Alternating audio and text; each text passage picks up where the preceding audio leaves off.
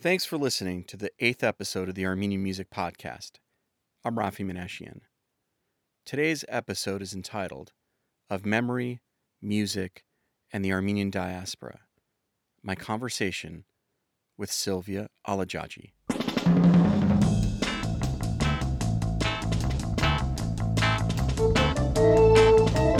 Ես սիրել եմ մի աղջկա, որի անուններ անուն է, իմ նունեին բացրին դարա, ես մնացի առանց նունե, նունե, նունե, նունե արին սիրե, նունե, նունե, նունե արին սիրե,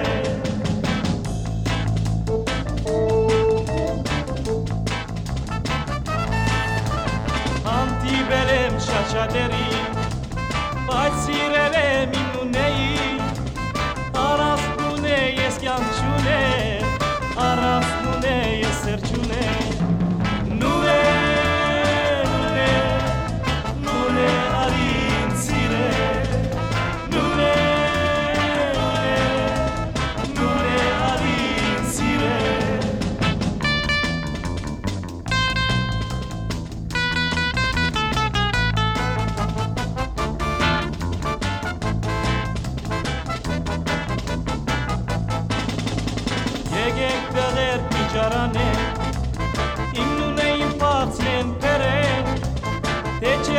ամպաղ աշխարում Ես կմնամ առանց Նունե, նունե,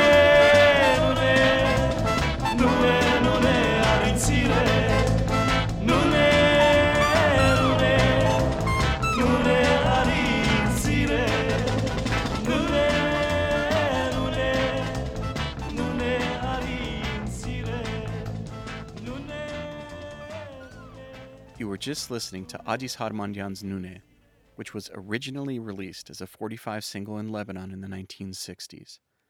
This version can be found on a compilation album from 1988 called Greatest Hits Grand Success on the Voice of Stars label. Before we get to my conversation with Sylvia Alajaji, I wanted to say thanks for listening in. I made a decision early on to reject the concept of monetization with regards to this program. The last thing I wanted to do was interrupt these great guests with dumb advertisements for a few bucks, and we'll keep it that way. If you like the program and want to share it with others, that'd be great. Keep hitting the subscribe button so you get the latest episodes when they're released. Dr. Sylvia Alajaji is an ethnomusicologist and an associate professor and chair of the music department at Franklin and Marshall College in Pennsylvania. She is currently a Dumanian visiting professor in Armenian studies at the University of Chicago. She's also the author of a book entitled Music and the Armenian Diaspora Searching for Home in Exile, published by Indiana University Press in 2015. Sylvia grew up as an ethnic Armenian in Tulsa, Oklahoma, and is focused on Armenian music within the context of acts of preservation, erasure, and recovery in the Armenian diaspora. Our conversation was recorded on August 15th, 2020, using Skype audio. Here's my conversation with Sylvia Alajaji. Sylvia Alajaji, welcome to the podcast. Thank you, Rafi. Hey, uh, Sylvia, before we get into your book, um, what I wanted to ask you straight away was what it was like growing up as an ethnic Armenian in Oklahoma. That's such a great question. And um, the best part whenever I talk to people about this is like their initial reaction to when I say that I grew up in Oklahoma, because it's just so weird to think about Armenians being there. But in many ways, although I felt so isolated and just longing for like my family who was at, you know, when I was growing up, most of my family was in Beirut, but I had cousins, you know, in like Chicago and New York and, and some in Los Angeles.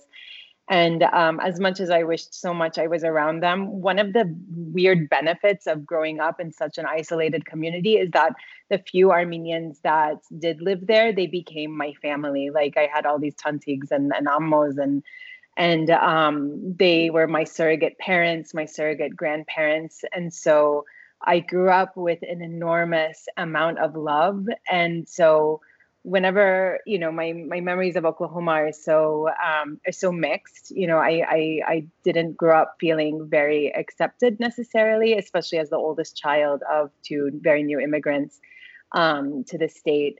Um, but then when I really think about it, I always found find myself to be so incredibly lucky to have had the community that I did and that I had just this amazing, uh, amazing group of people who most of whom have left now, have gone to Los Angeles, and some of them have gone to Los Angeles, and others have gone to other parts of the country.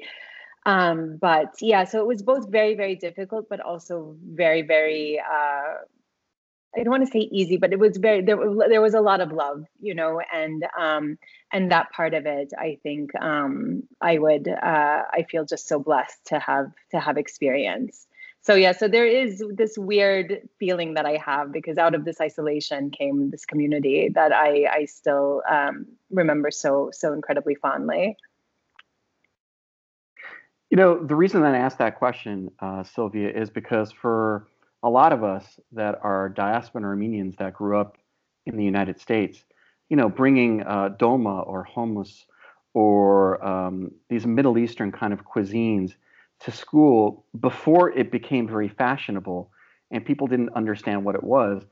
Um, you know, how, how difficult was it uh, to maintain your ethnic identity uh, in, a, in an area, especially in Oklahoma? I grew up in Illinois, yeah. uh, but in Oklahoma, where, you know, I mean, there, other than probably your family and a few friends, it was very, very difficult probably for you to, to maintain that identity, or was it or was it difficult? I'm not sure. Was it? Well, you know, no, that's such a great question, and we were able to maintain it, but in a in a very interesting way, though, because one thing that I don't think uh, a lot of people know about Tulsa is that there's actually a very there's uh, actually a not insignificant Arab community there.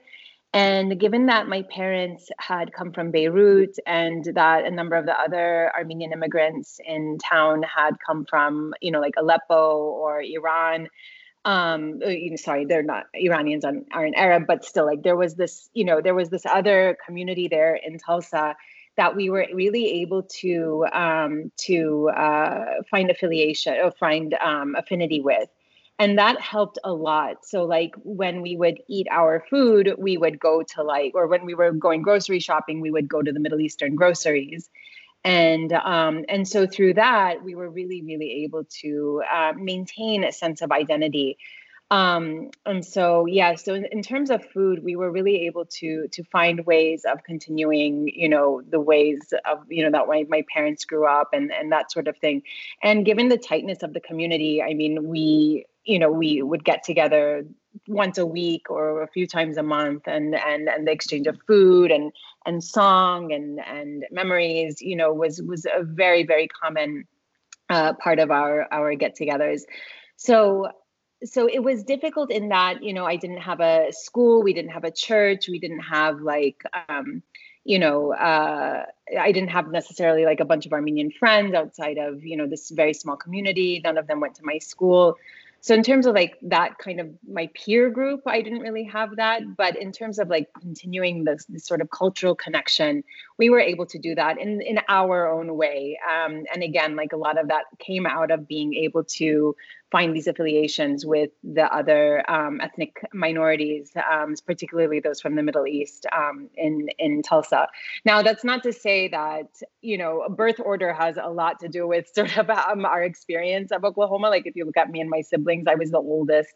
And then my sister is in the middle, and my brother is the youngest. And there's eight and a half years between me and my brother and by the time my brother came along you know assim- we had assimilated a lot more than they than than we had when i was the only one. And so i have a number of you know sort of traumatic memories of like my parents packing my lunch and nobody in school knowing you know what it was that i that i had brought with me and I would go home and just beg my parents, like, please don't put khayar in my in my lunch anymore. Like, don't give me a whole cucumber, you know. And now, yeah, now it's crazy. Like, pita bread is so you know so common, and hummus everybody you know eats that, and so like. You know, when I would bring that to school, I would get ruthlessly, you know, made fun of and um but you know it changed so much by the time my my brother came around. So yeah so it's very interesting. But the funny thing rafi though is that like so in the the other thing that comes out of isolation and not you know sort of knowing what other armenians are doing is that you grow up with this sort of idea like oh this is what it is to be armenian. This is what it is to you know this is what we're all like. And then you get out there and you meet other people who grew up in, a, in, in larger communities like in Chicago or in LA or you know in New York or Detroit and you're like oh my god like I really am I even Armenian? Like I don't really know how well I fit into to these uh, sorts of other communities you know? So so it was sort of like in the in growing up you know it was what I knew and and I found a way to navigate navigate that and um, but then it was when i left that i started asking these questions like what does it mean to be armenian? Because what i'm seeing and what i'm coming up against here is so different than what i experienced growing up. Sylvia did these experiences of um, I, I, guess semi-isolation uh, did that have a role in you becoming an ethnomusicologist yeah, that's yeah. I it really, really did. Now again, like the oldest daughter of of two immigrant parents, like I was gonna be, I was gonna be a doctor. You know? and so, like my parents were so, uh, you know, so excited for me, and so so just like ready for me to you know live out this this American dream. And I told them I wanted to be an ethnomusicologist, and um, yeah, I'm sure you can imagine what kind of reaction I got uh, when I told them that but yeah, I it, Rafi, it I cannot, and that's why I bring up these experiences often when I'm talking about my work because it would be such a lie for me to pretend that this experience that I had didn't play into why I chose to become an ethnomusicologist. Um, I think anybody who grows up feeling isolated and then feeling like you're not the thing that you're supposed to be, or somebody's telling you you're not, you know, the thing that you're supposed to be, you know you start to ask yourself why how is it that this has that that this has taken place or th- that this is happening why is this happening and so that's happening simultaneously to just my growing love of music and i've shared this before but whenever i think about like the happiest moments of growing up you know growing up it was difficult because like I've mentioned a few times, you know, my parents had newly come from Beirut. Beirut was ensconced in the civil war. Um, you know there was a lot of sadness and there was a lot of loneliness and and the happiest memories that i had were when we were just dancing together when we were listening to music and and so so music became sort of a safe way of at first like safe way of engaging with these bigger more complicated questions of identity. You know it was like okay music was like this this this area of safety for me this area of happiness this area of memory. And so it was through my relationship to music that i started to sort of tiptoe into these broader questions more complex questions about um, about identity. And the thing is that and, and i know you know this more than anybody but ooh, talking with people about music like you inevitably touch on you know the deepest parts of their loves you know like why do you love the songs that you love? What memories do they hold? And so i just found i just loved talking to people about their music. And um and from there you know that sort of led me to ask these other questions um, about about identity and belonging and and and our histories and and that sort of thing. Sylvia um, I'm glad that we're kind of setting the stage with regards to your own personal background, uh, because we're going to get into kind of a bigger question here and really uh, what I wanted to bring you on for. Um, I'm going to be honest with you. I absolutely loved your book, Music in the Armenian Diaspora, which was published in 2015 by uh, Indiana University Press. It's easy to read, it's engaging, it's informative it's scholarly, but it doesn't have that musty scholarly feel to it. When you read it, it's it's really it, and, and, you know what? Others that have read it have said the same exact thing. But it's really interesting because if one were to pick up that book, I often ask people, "What is Armenian music?" I, I ask them that question straight up, and I do it for a particular reason. And if people are looking to pick up your book and get a definition of what Armenian music is, they're missing the point because the twist right. is the twist is it's really what does Armenian music mean to you, and it's how they answer that question. Right. Could you kind of touch a little bit on on your book as it relates to that really that big question is what is Armenian music? Right.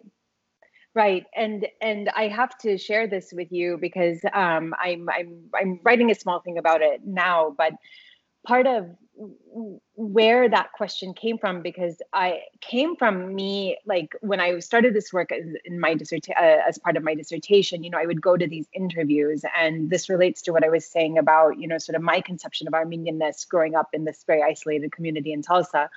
I would go into these interviews with sort of this very sort of um, dichotomized understanding of Armenianness. Like there was what I grew up with, you know the the armenianness that i grew up with. And then there was the armenianness that i would like read about in like encyclopedias or textbooks or especially in like musicology when you would look up armenia in like the world music textbook. And like you'd see these things written about and i'm like wait a minute that was that's not at all like what i grew up with you know? And so I already had this sense of like there being this sort of like private inner way of being Armenian, and there was this sort of public way of being Armenian and so I would go into these interviews, um, you know, when I was starting work on my dissertation, what eventually became, you know, a, a version of which became my book.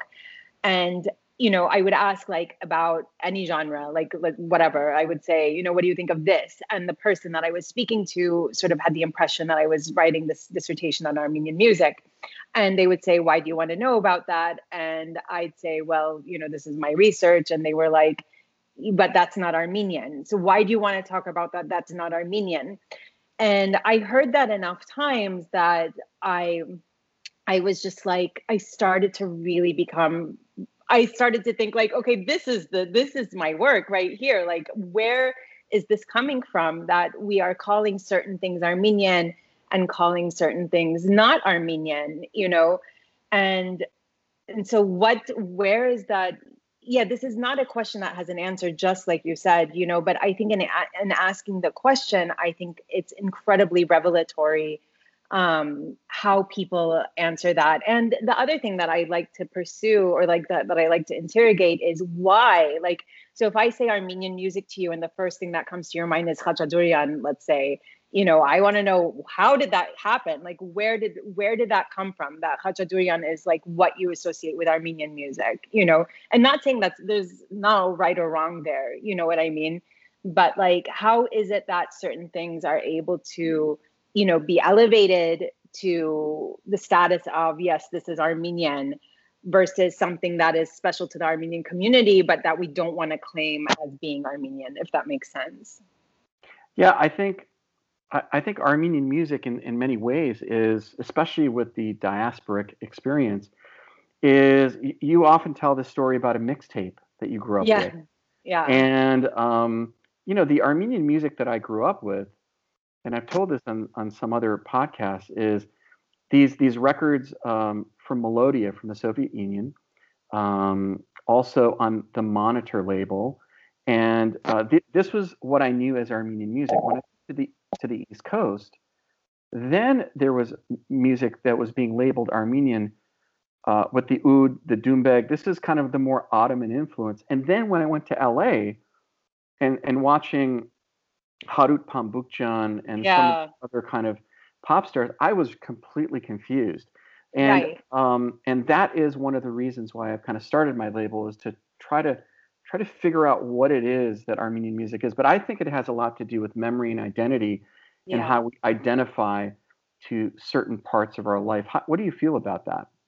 I think I totally, I think you're totally right that it has a lot. Well, see, th- this is where it gets complicated. Like, there's the question, there's the answer that we'll give when we're speaking to each other, right? There's like the answer that I'll give, like, this is what I felt was Armenian to me, or, and then there's what you had in your experience, you know um, and then like if we speak to an iranian armenian or you know an, an, armenian who you know is from the country of armenia right? Like we'll be able to have this very wide ranging discussion when it's among us.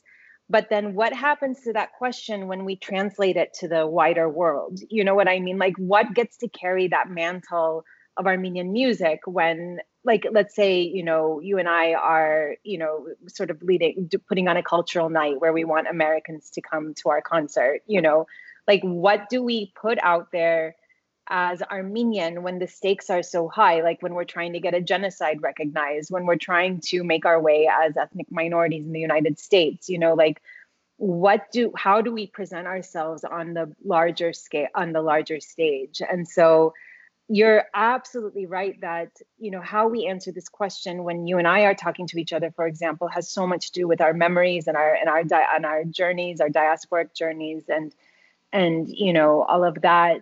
Um, but I do think there's this interesting tension that emerges if we took this conversation and and put it, you know, in a more distinctly American um, sort forum. of public yeah public forum exactly yeah. yeah yeah and and you know i have to say that um you know your book features snapshots of mm-hmm. particular communities and music uh, one of them being uh, lebanon could yes. you kind of could you kind of go a little bit deeper as to what you found going back to the the land that your parents actually were from as it relates to armenian music because you know, Adis Harmandian and Five Fingers. These are these yes. are two bands that I hear about constantly. Uh, but tell me what the scene was like in Lebanon, in Beirut, when it came to music. Right. Well, what's interesting is so a lot of this again like i have to credit my parents and especially my dad like who brought a lot of these records with him to to tulsa when when he moved to to the united states.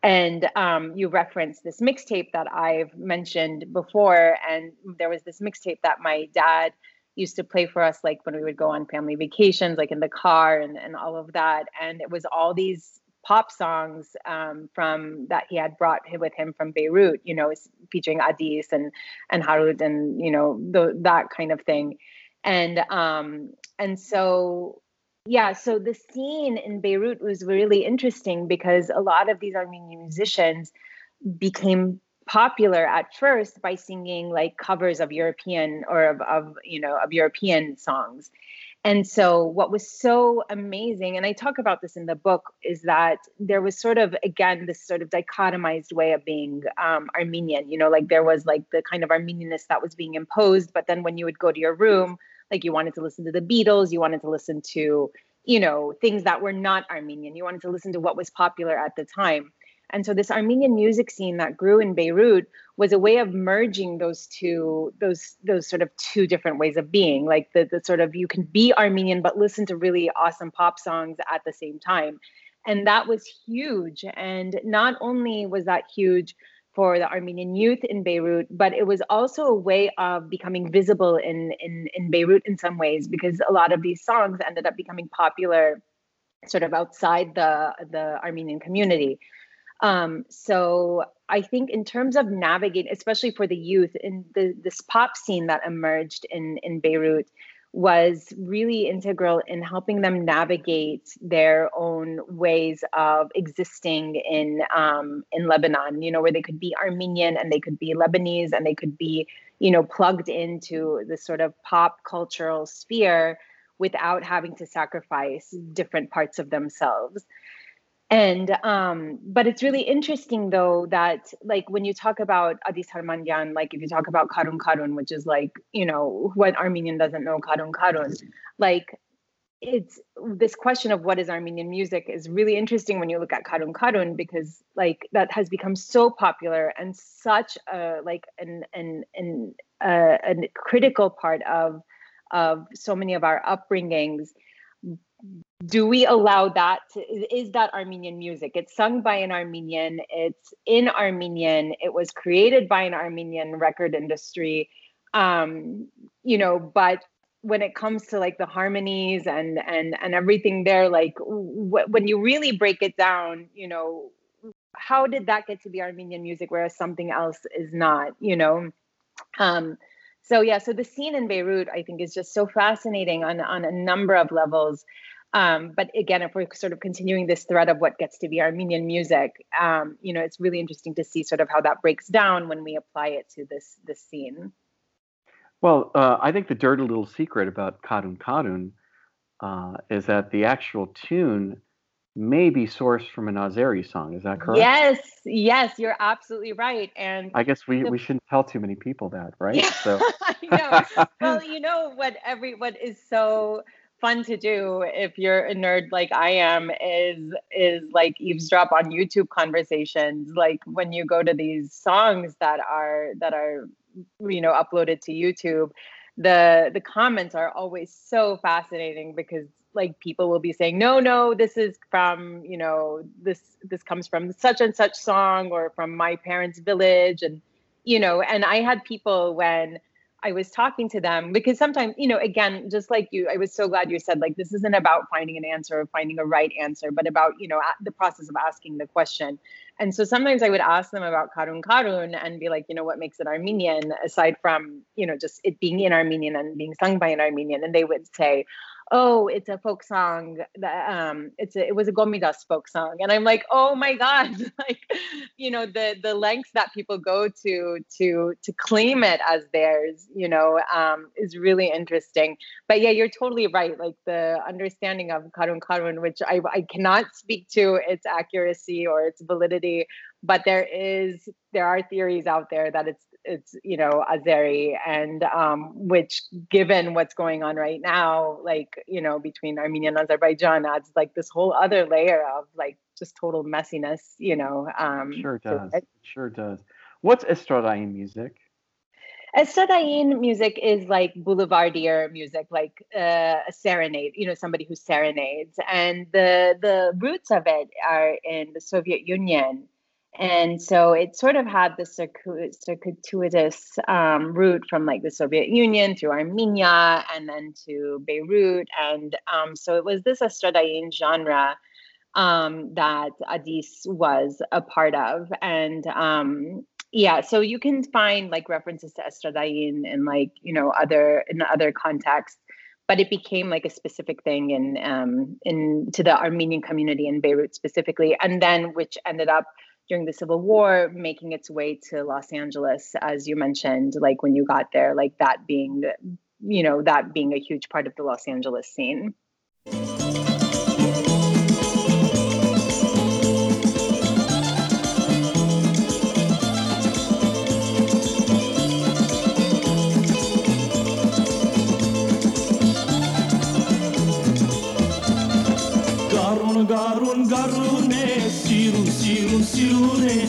քո սև-սև աչերով յարը ջանից քո այրում ես գարուն գարուն գարուն ես սիրուն սիրուն սիրուն ես այդ քո սև-սև աչերով յարը ջանից քո այրում ես չարլես ու ների հավատաց իմ յարա արցունքներով լասրեց սև-սև աչերա չարլես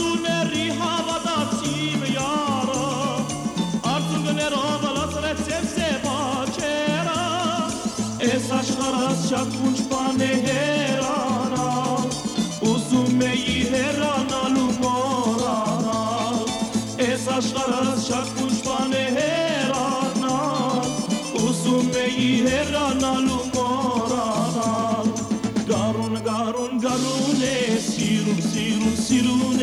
Էդ քո սև-սև աչերով յարջան ինձ դու այրում ես Գարուն, գարուն, գարուն է, սիրուն, սիրուն, սիրուն է Էդ քո սև-սև աչերով յարջան ինձ դու այրում ես Գարուն, գարուն, գարուն է, սիրուն, սիրուն, սիրուն է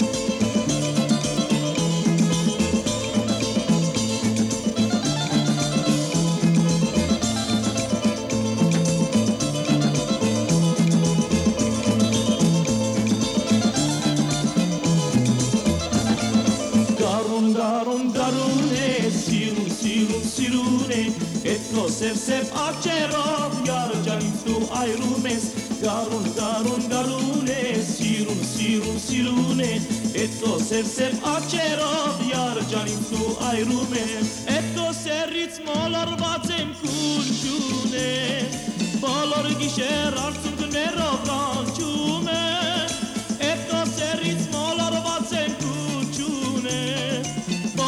գիշեր արցուններով անջում է Յարոջան ինձ մի հեռանար սիրում է Անցորդները կարծում են թե յարգուս է Յարոջան ինձ մի հեռանար սիրում է Անցորդները կարծում են թե յարգուս է Garun, garune, sirune.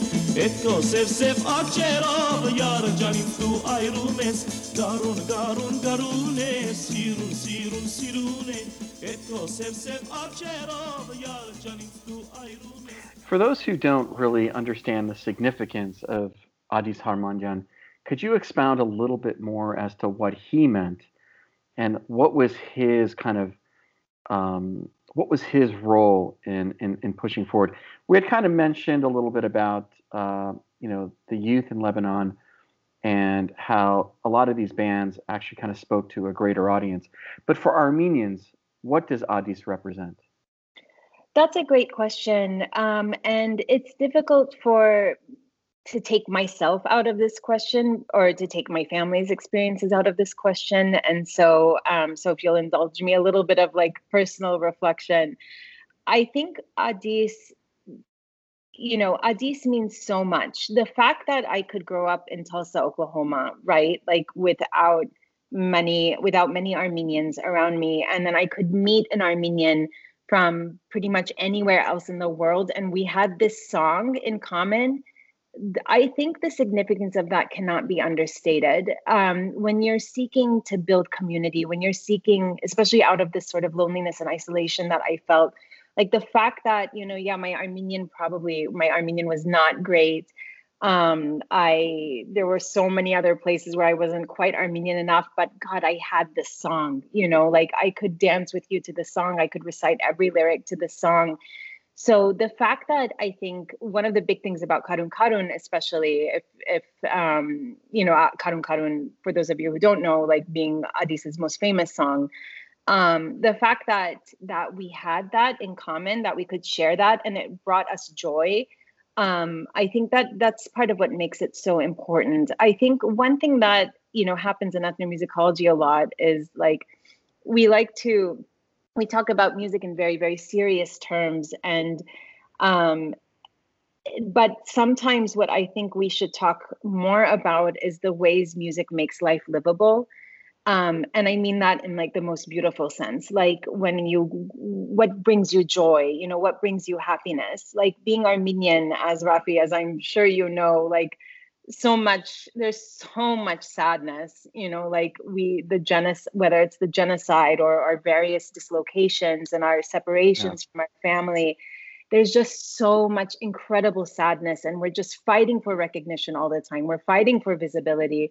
You know we we're fighting for you know to create these spaces where we where we belong and, and make sense of ourselves but to have these things that just bring us happiness that put a smile on our face that have that has that makes us you know want to keep going i think that is that that we can't make enough of that honestly. I know like it's it's we can laugh about karun karun being cheesy or whatever but you know adis gave us a gift in many ways you know. Now now you know i know like I'm putting a very very positive spin on it because like the the music scene that grew in Los Angeles really did come to sort of dominate like what Armenian music came to be defined as for a long time. So there are a lot of people that you know, and I and I do think it's worth going into sort of like finding the sort of Beirut influence a bit problematic um, because it really did sort of I don't want to say wipe out, but it did really sort of push to the margins the sort of Ottoman music that was com- um, or Ottoman Armenian music that was uh, prominent in a lot of Armenian American communities. So I don't want to. I'm painting a rosy picture here. Um, the truth of it is is rather is is rather complex, but at the same time, I think we can hold these things in simultaneity. You know, I think we can acknowledge that Karun Karun, for example, specifically, and Adis more generally did a really, really huge thing for the Armenian community um, at large, but at the same time, sort of looking at the tension that it also created with other ways of, of, of expressing Armenianness through music. Well, let's get into it. Uh, let's get right into it. So, yeah. so basically, you're setting the scene in the 70s in Beirut Mm-hmm. That's the time frame where Addis basically exploded. right. In the 1980s, the explosion of kind of what is known as the LA sound in Armenian music exploded as well. Um, really Right. kind of led by Harout Pamboukjian. Let's go back a little bit, okay? Okay. And let's talk about that music that was pushed to the sides, and not only a musical um, kind of uh, focus, but also in a political focus. right.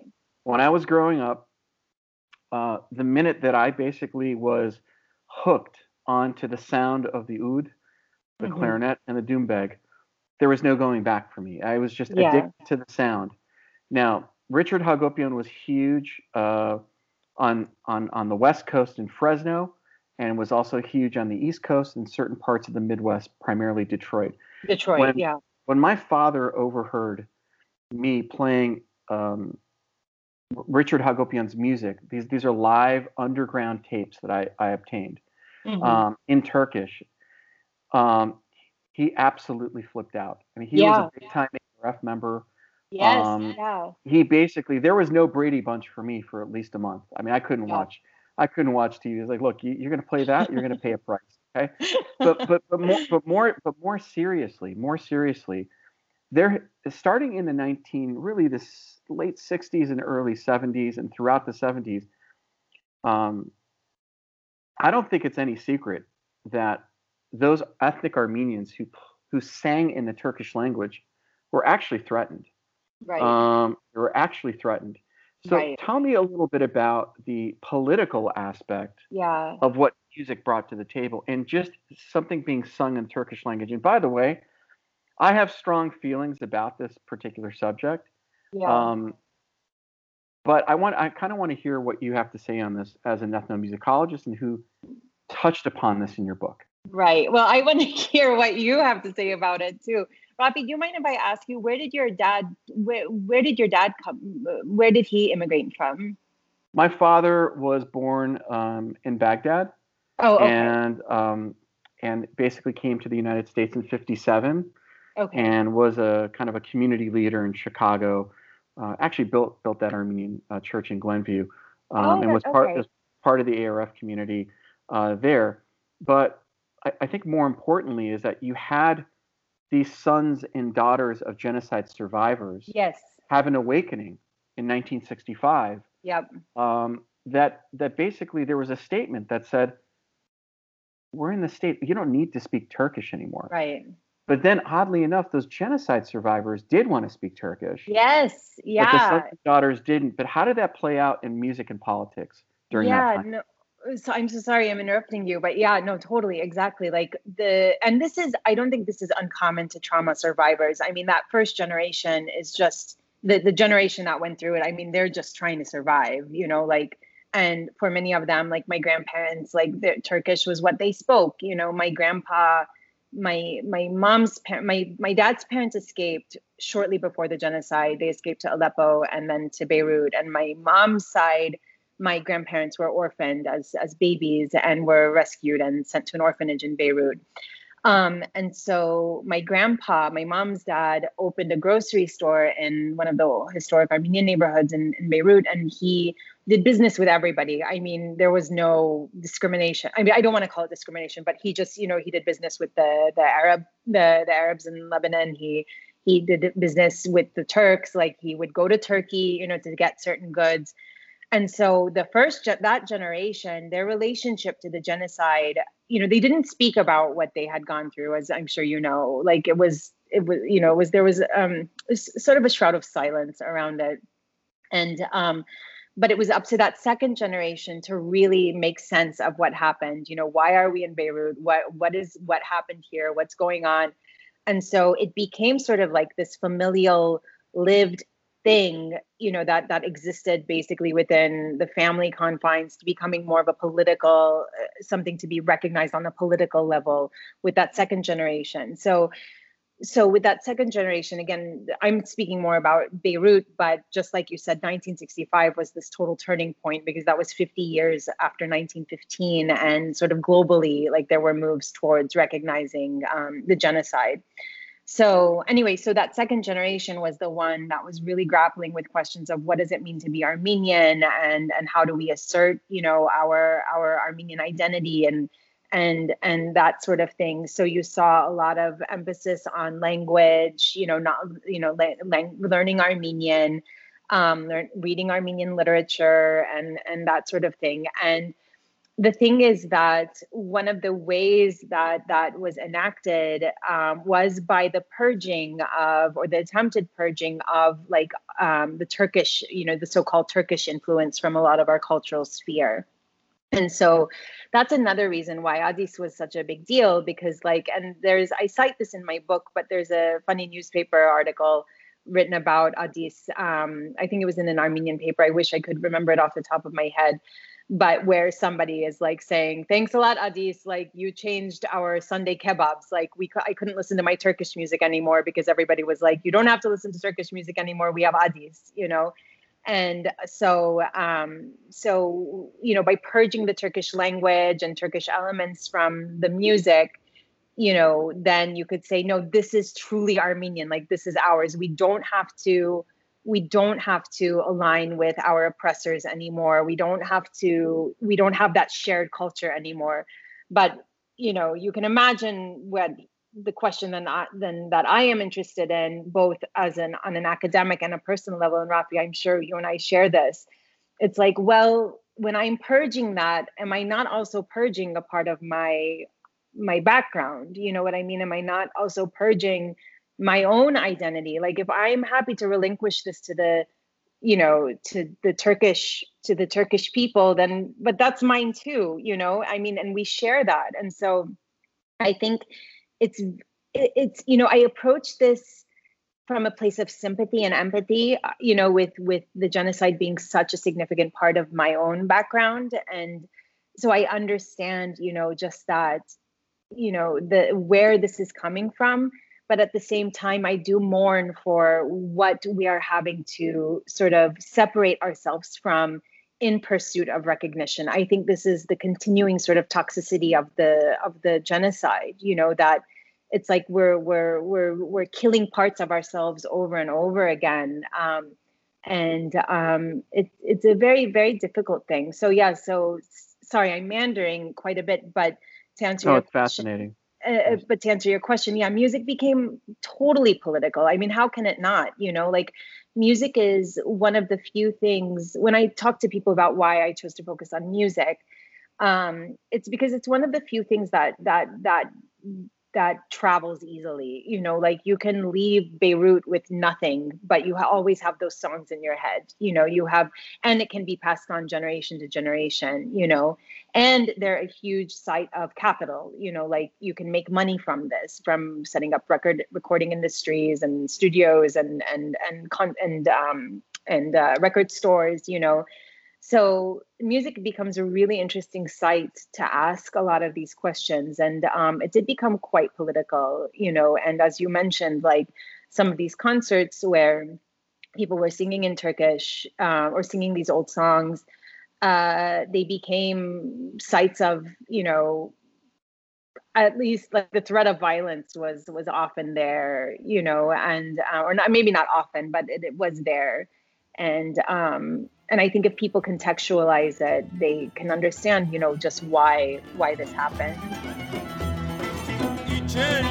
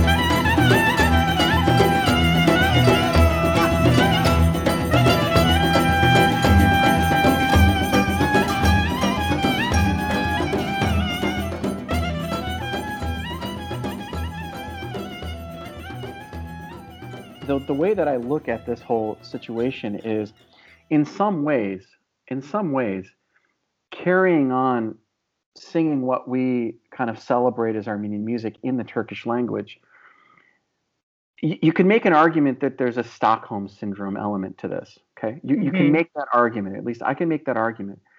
But you know, when you smell something, it, it brings you back to a certain memory, and when you when you hear something, there's a there's a sonic trigger in totally. music that brings you to a memory and to a place. So when I when I hear a lot of this Kef music that I grew up on from 19 on, I'm not thinking so much that oh man, I feel so guilty because this is in Turkish. I think about the joy and yeah. the togetherness and and the love. Let's say that you felt when you were in when you were in Oklahoma when you were listening to this mixtape. That's where it does bring me.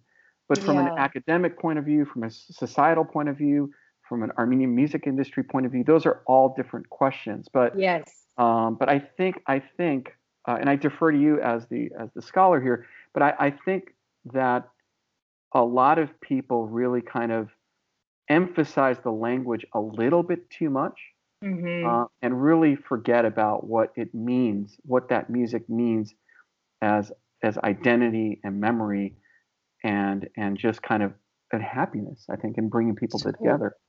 Totally. Yeah. And you're right, though, about the emphasis on the language and, and the thing i guess is that it's the easiest you know what i mean like if if like we took a turkish you know if we took a turkish song from I, again even just calling it turkish like if we could if we took a song that was originally in turkish and sang it with armenian words you know how much how how what would the ba- would there be backlash? You know there would there be the same backlash as like if it was in turkish? You know what i mean? Like we the the language is the easiest part to pick out you know? And then on some on on a certain level maybe for people who know a little bit more about music like they might hear the oud right? And and um maybe certain people will say oh wait a minute you know why are we using the oud? You know that's not you know is that armenian? Is that not armenian? You know totally discounting the fact that armenians in the ottoman empire played a big role in the in you know making ouds and and and you know like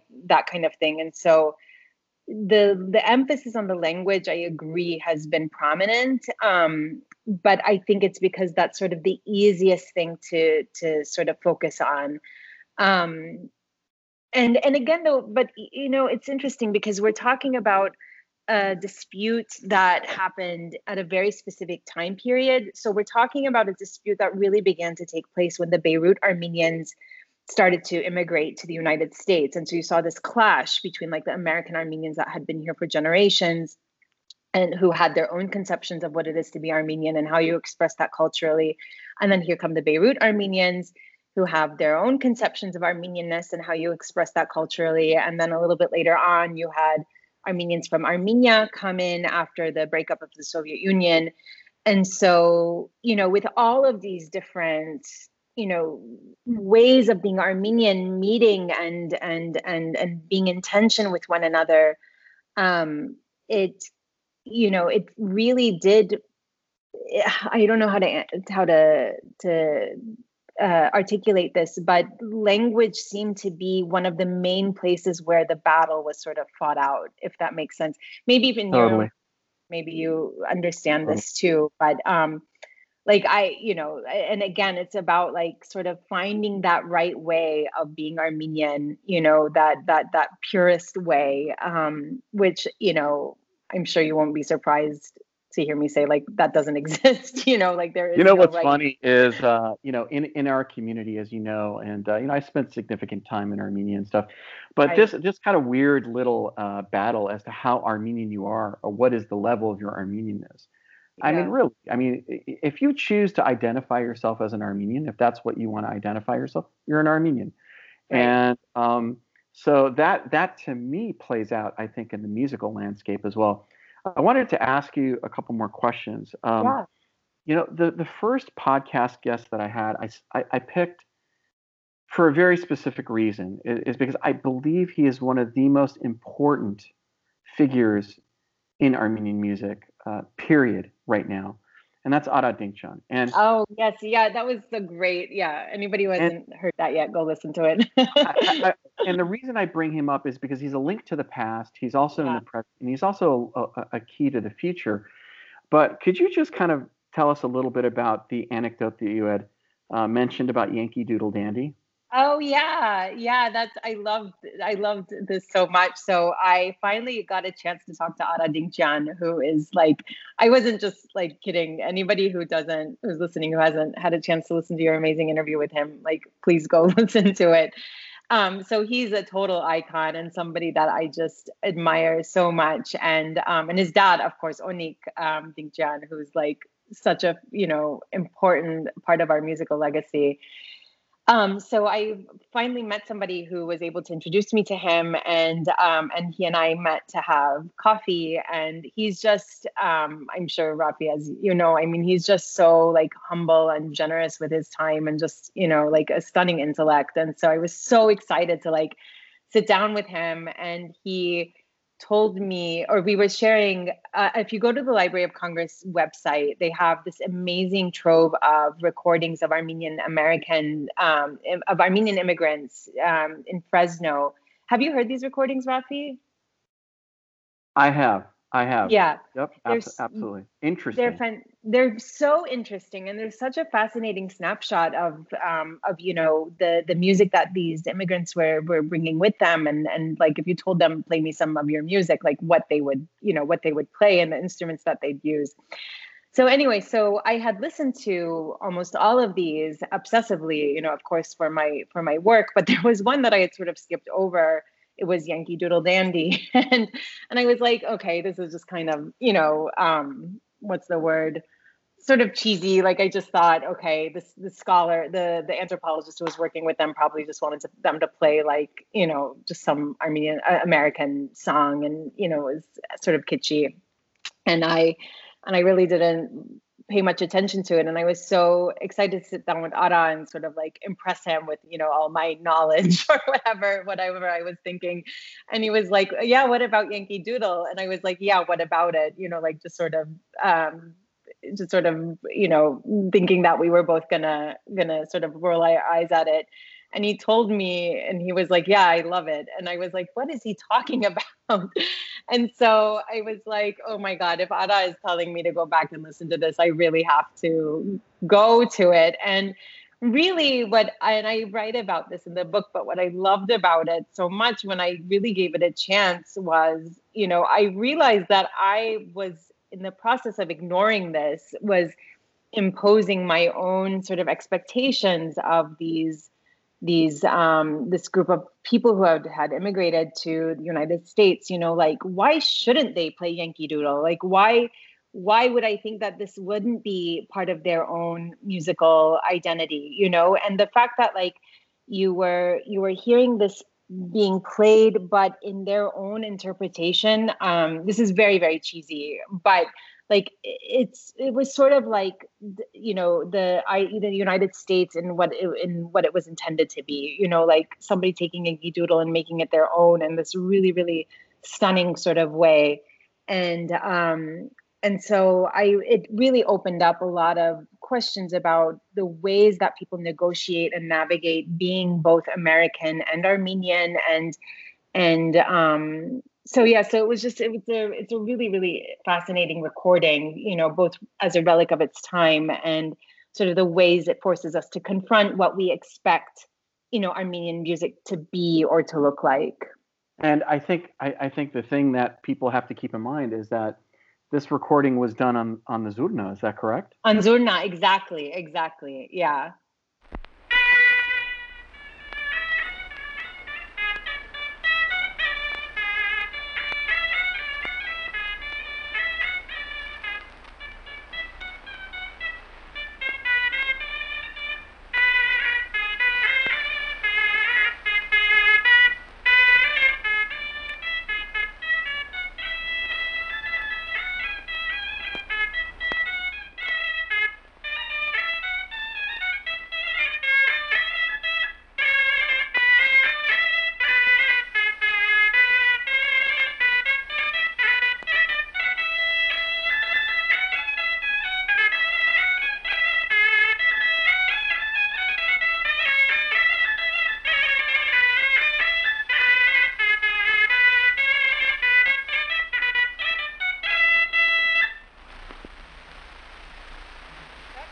Doodle on the zurna, which is a very interesting form of, um, I almost said bagpipe, because Mr. Uh, Mr. Bedrosian showed me that he could inflate his cheeks, which uh, then acted as a sort of bag. And his, his uh, cheeks do stretch amazingly from many years of playing the zurna. The zurna, everyone told me, is an instrument that one should hear out of doors, and it was out of doors that we recorded it. The foregoing was Yankee Doodle, which I'm informed is much in demand at Armenian picnics. How about Armenia? Have you been to Armenia? No, I haven't been to Armenia either, and I and I desperately want to. And um, the the place that I do feel the most connection to is Beirut. Like you know, yeah. Armenia and the Ottoman Empire function very, very, you know, very you know, there there are these huge presences in my narrative. You know, but in terms of like a physical belonging, you know, Beirut is probably where I have felt that the most. And and you know, we're speaking now like a few days after or about a week yeah. after the explosion. And, you know, I it's diff I can speak to you about it now. I think maybe today is like the first day that I can talk about it without breaking down, you know, like so I I uh it's interesting when we think about this question of homelands and and in academia like a lot of scholars have said we're making too much of the homeland question when it comes to diaspora. But i think it's important because it has so much to do with how we orient ourselves. You know what i mean? Like i like totally. what i was when you know growing up in tulsa like i mentioned like part of what helped me maintain a sense of or help my family main, sort of maintain a sense of our cultural identity was through our affiliations with the middle you know with other middle eastern um, immigrants in uh, over there you know? So like i couldn't discount the beirut factor in my own understanding of of who i am you know? And it's interesting and i know this is not at all unique to me but like if i meet somebody from armenia i have far less of a cultural connection to that person, you know, than I do like maybe to somebody from Beirut. Now, that's not to say that I don't have a connection to that person, you know, um, but it's just it's so so incredibly complicated, you know, um, and uh, yeah, so so these the homelands question, I again just like what we said about music, like there's no correct answer here, but I think it's interesting interrogating it because then it helps us understand how we how we see ourselves you know in the narratives that we're the narratives that we are telling. Like you rafi i mean do you think where where do you see your home to be? I i see it in armenia. And yeah. um and i'm going to just kind of let you in on a little secret i guess now it's going to be public. And i've never really said this before um so i'll tell it to you on this podcast. Uh-huh. uh, aside from being riveted by the music when I started my label in 2001. The underlying reason for it is for people like you and me. For, for people that didn't have that connection to what is modern day Armenia, right. I wanted to bring the diaspora and Armenia completely together through this particular um, dialogue, which is uh-huh. music being recorded in Armenia by new Armenian artists. Oh, that's um, great. Because I because I, I always felt like I always felt like you know music was coming out of Beirut, or it was coming out of California, or it was coming out of you know Boston. Like these were like the or New, New Jersey. These were like the industries that were pumping out these particular recordings. But the only stuff from Armenia at the time was these old Melodia albums, mm-hmm. and then some Rabiz stuff that was kind yeah. of. But um, so for me, um, I guess opening up a little bit here, music has meant a lot because um, it's it's a place where it's an emotional reservoir that I can kind of put certain emotions into. But there is a there's a very distinct purpose as to as to you know doing what I did is because I wanted to I wanted to bridge that gap and make people feel more directly connected to the homeland right. because because we grew up in the United States and we right kind of a foreign concept of what an Armenian from Armenia is rather than an Armenian from Beirut or Baghdad or what have you. So yeah, that's kind of uh, so. There you go. There's my. I love that. You're, you're, you're really good. You're really good. You're a good interrogator. I like it. no, I, I I truly love that. I I think that's so interesting, and I think you know, again, you know, like our positionality always matters. Uh, you know, obviously, like the questions that I'm asking, the way I am interpreting this, like has so much to do with, you know, like what we've been talking about with my background in Beirut, growing up in Tulsa. And so it's very interesting, like the way that people talk about Armenian music from Armenia. I think sometimes the diaspora, you know, again, those of us who aren't from Armenia, I think sometimes they they impose a certain expectation of what Armenian music from Armenia should be like. You know, like I think part of the part of the what the diaspora has done is sort of impose this um, expectation from Armenia, and and I know that there's been so much controversy in the diaspora about around Rabiz music. You know, like people saying, "Oh, that's that's you know, it's like that's not what they want to be coming out of Armenia," you know, and um, and I know that Rabiz is like you know dated at this point, but I find that really interesting what you're saying about you know finding ways of sort of creating a space for the diaspora and Armenia to come come together here because I think the diaspora sort of myth, mythification, or if I just made up a word, of Armenia has really been a disservice to the actual people there you know like they are people who you know have their own they, they're, they're yeah. complex and you know like they have their own narratives and cultures and all of that stuff and so we expect this sort of purity to come be coming from there a purity that we've defined you know as diaspora. And so i'm so glad to hear what you're attempting to do. Would it be safe to say um, sylvia that we've also mythologized gomidas um, who's now become an icon, and and we've yeah. almost forgotten that this was just he was a regular guy, and yeah, um, and yeah, there's a lot of there's a shroud of mystery actually as to what really happened in Paris. Really, what was his state of mind, and um, but but what what do you think about that whole concept of mythologizing Gomidas, for example? Yeah. Um, I'm glad you said that because earlier you asked a question that I totally like did not even get to answer because I went off on a tangent. But yeah, what I've been doing, but the thing that I'm working on right now is sort of looking at the mythology, mytholo- the mythology surrounding Gomidas. And so I would never say I'm a Gomidas scholar. Like I'm not in the archives looking at what Gomidas necessarily did. I'm looking at the discourse around him, like how how people talk about Gomidas and and yeah. So you know, Gomidas is very to take, you know, the the the in terms of like how he's talked about, like there's something very convenient about about Gomidas in terms of like these diasporic narratives because you know he he gave us a way of talking about a pure or authentic Armenian music. And and I think we've done a disservice to the to the wide ranging and very complex work that he actually did you know by sort of flattening um, his output to to this one very specific need that the diaspora has or that uh, even armenia has maybe you know in sort of proving this sort of purity and um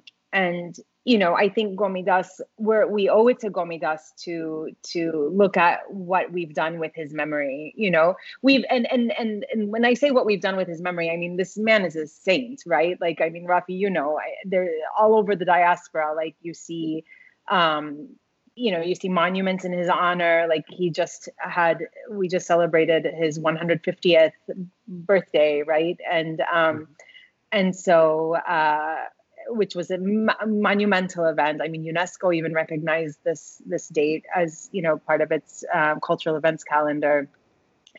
And so Gomidas has been very been been been put to a very certain use, you know, by um, by many institutions and. Um, and again sort of like what i was saying about like the purging of turkish like it's something that i have a lot of i empathize with like i understand this. And there's this anecdote that I often tell when it comes to Gomidas, where I uh, I'll never forget the first time I heard Gurung. Um, it was in Tulsa, and I was you know maybe ten or eleven years old, and we were at the small community that we had. Like every April April twenty four, we would do a uh, um, genocide commemoration, and at one of these commemorations, you know, my parents had dragged me to um, they somebody put on a recording of Gurung, and I you know, I'm sure Rafi, you have these moments, these musical memories that you have where sort of the world stops and you're just like living whatever it is that you're hearing, you know, and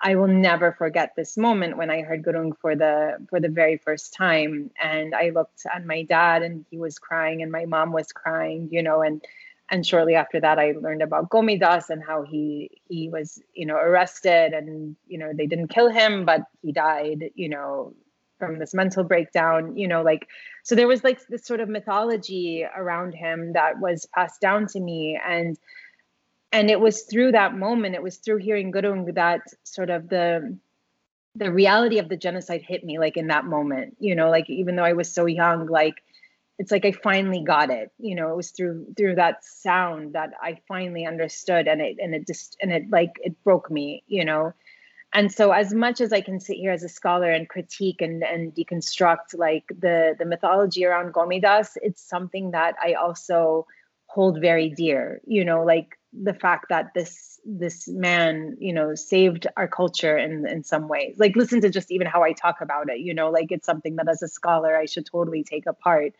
you know. So again i think it's important to honor the simultaneity you know where on the one hand you know, I can sort of look at it more critically and see how we've used his memory to serve a very sort of almost nationalistic um, narrative. But on the other hand, how important he really is to our understanding of ourselves and and and our history and our culture. I hope that makes sense. It does. Of course, it makes sense. And have you heard the Zabel Panosyan version of it? Oh my God again it, another one of those musical moments when i heard that i was like why do we not know this version what do you think about it i had ian nagoski uh, as one of my guests and uh-huh. uh, I, I, I mean i don't want to be too dramatic about this yeah but I, I, am like i've never heard this version before this is i almost froze yes and i had to kind of think of because it's so different than yeah. the arrangement that gomidas basically put together yeah. and so many other people that her source was actually the original folk song, whereas we're sourcing Gomidas's arrangement. So for me, it was incredible. I think there the the vocal um, the the vocal performance in there is so unusual. The arrangement is so yeah. unusual, and there's something again about listening to the crackles and the pops uh, yes. on that, and to think that that was done 103 years ago yes. is, is mind blowing.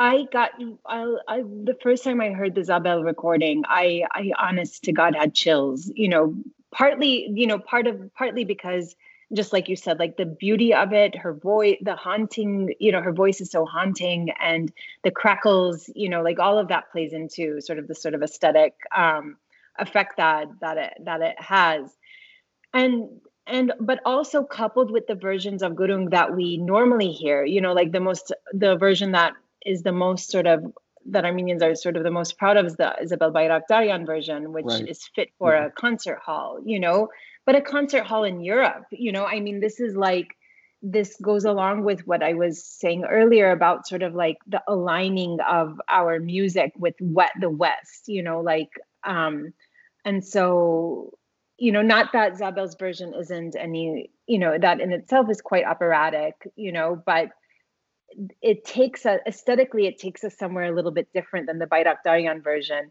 And then at the same time there's the George Mgrdichian version that he plays on the oud without any lyrics you know? So like so where does that you know where does that take us you know? So in this piece that i'm working on i'm i'm thinking about like where the Bayrakdarian version takes us where zabel's version takes us and where's where the Magardikyan version takes us you know in terms of like what it says about our armenian narratives. You know what is it to hear gurung maybe the most iconic Armenian song, you know, that exists.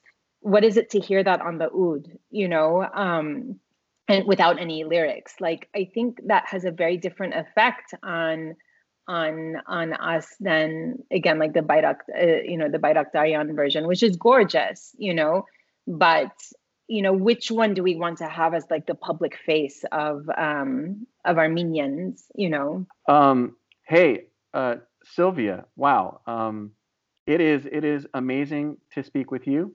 Um, Dr. Alajaji, I should say. Um, oh, no. you know, I, I but I, I, I, and I say that I say that because, you know, um, I, there's another friend of mine that I've got, uh, Dr. Melissa Bilal, who Uh-huh. I actually worked with, and you know, it's it's really amazing to see this new kind of generation of ethnomusicologists um, breaking new ground and making us think in ways that we haven't thought before. Um, I loved your book. Um, I, I love the fact that a kid from Tulsa, Oklahoma, um, li- listening to mixtapes and going to school, uh, has now you know emerged as a, a major voice Thank and you, basically Rafi. going ahead and, and conveying what Armenian music is. And um, so thank you so much for that. I, I, I found your book to be profound. And Thank you, I, Rafi. I'm so looking forward to what is next um, from you because um, you know I, I just I just love listening to you know really smart people that we can all learn from and um, so it's well, really they- I mean, we owe you like for giving, like for starting this and and you know giving us a platform to talk about these questions. I think in this very sort of unfiltered um, way. I think you're doing a profound service for for for us too.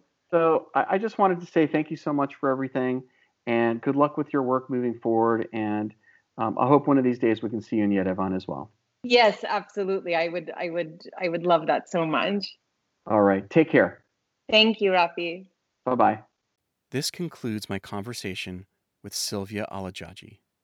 I met Sylvia Alajaji by email a few years back when she asked me to include a track from the Hover Chamber Choir of Armenia's album Armenian Voices from the Pomegranate Music catalog as a part of a multimedia element for her book, Music and the Armenian Diaspora. If you get a chance, try to pick up that book and put it in your library. It's a fantastic read. It's kind of strange to think that the music we listen to now, or when we were younger, will at some point be part of a historical timeline and put into perspective.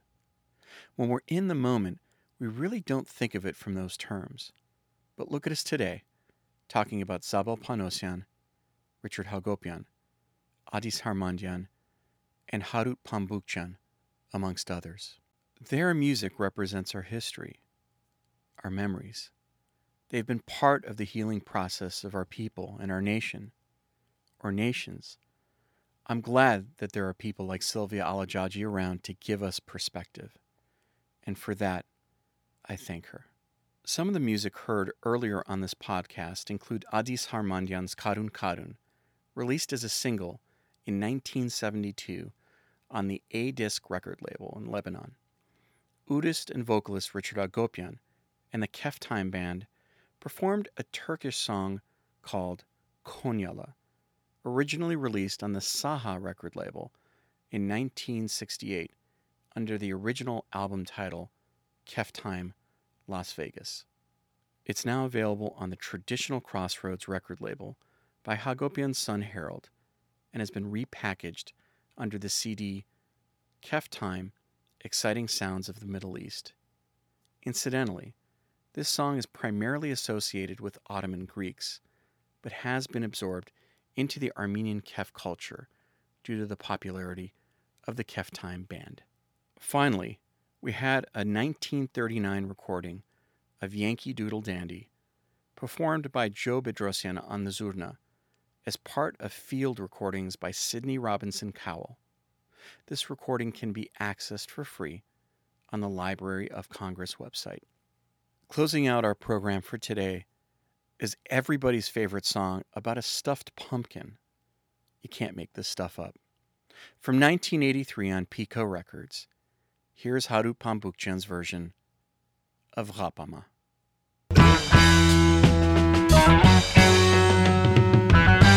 Fırna Kapaman Hey can kapama hamı bohto kapama Hey can kapama hamı bohto kapama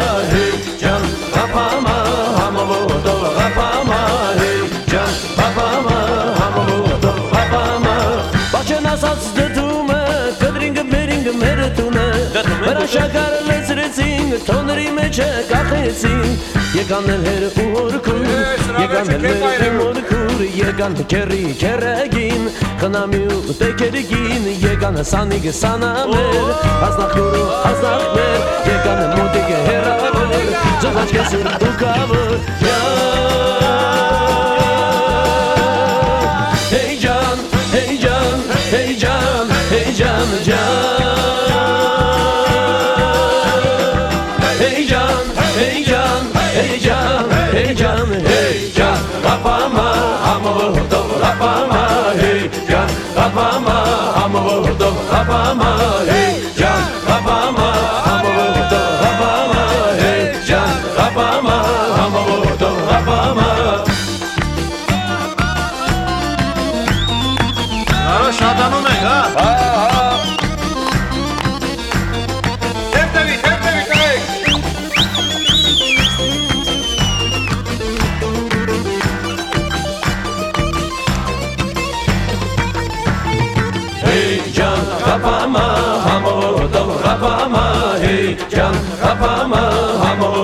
Rapama, hey, Jan, Rapama.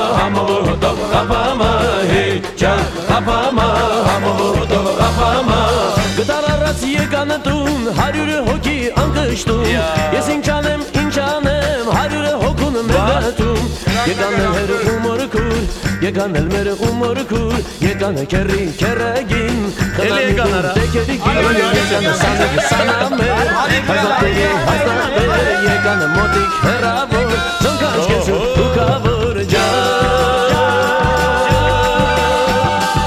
hey can, hey can, hey can, hey can, can. Hey can, hey can, hey can, hey can, hey can. Kapama, hamo vurdum, kapama, hey can. Kapama, hamo vurdum, kapama, hey can. Kapama, hamo vurdum, kapama, hey can. Kapama, hamo vurdum, kapama.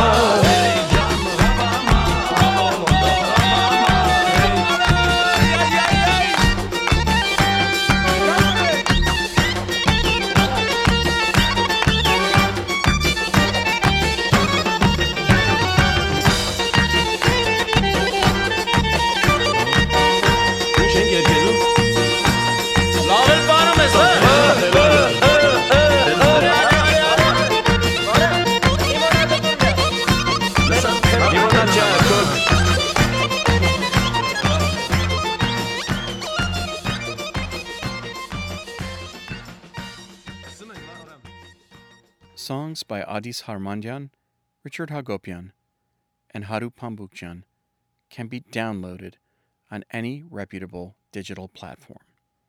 This is a Pomegranate Music production.